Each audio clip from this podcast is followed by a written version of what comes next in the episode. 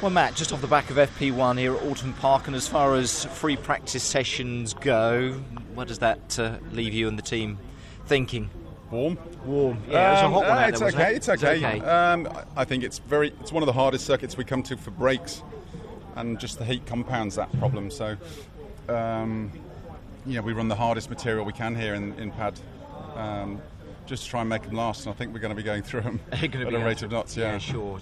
Trying something special here today because we think that the, the Hondas, you know, you should go well this weekend, or I'm sure that you and Dan are, are hoping it will go well this weekend. So there must be a plan of I think we've under-delivered the last couple of rounds, but not by anything of our own fault, just by circumstance. So I think we should have been stronger at Croft, but we got caught out with the qualifying debacle. Um, you know, hopefully we should we should have a fairly decent weekend. Dan's obviously lighter than I am, so Yeah.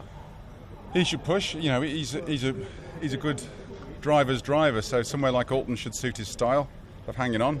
Um, you know, he's lighter, so uh, I'm hopeful for him for the first couple of rows. Fantastic. You and um, him are both looking for that first win this season. It's a good time to get it again going into this break, I think, as well, Matt, isn't it, as well. And you two, both of you, want to catch up with those BMWs. So, again, you know, this weekend is, a, is fairly important to you guys, isn't it? Yeah, I mean, in the manufacturers and teams championship as much as the, as well as the drivers, Yeah. but um, it's been going all right. It's been going all right, but just um, you need a bit of lady luck on your side, and Yeah. you know, and all the rest of it. We haven't had as bad a luck as some people, but we've had haven't had as good a luck as some people. So we just uh, keep our heads down. The car feels sharp.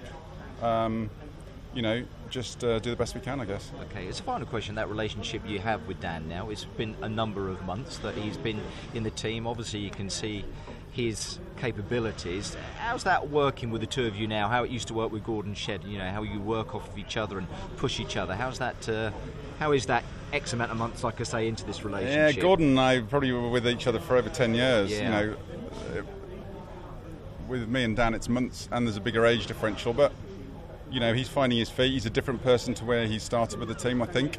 I like to think. Uh, and I think for his ultimate confidence and speed, he's, he's better from the front, like he used to run in his previous championships. So if we can. if We can get the car under him and get his confidence up to, to to start at the front where he should be this weekend. Then then hopefully he can get another and he couple of keeps wins. driving you as well, doesn't he? Keeps Yeah, of course. Yeah, keeps yeah, you, yeah. Keeps you honest. Keeps me he? young. He said it doesn't keep you young. Matt, time for a debrief, I think. Thanks Cheers, ever so much. Thank you. Cheers, Matt.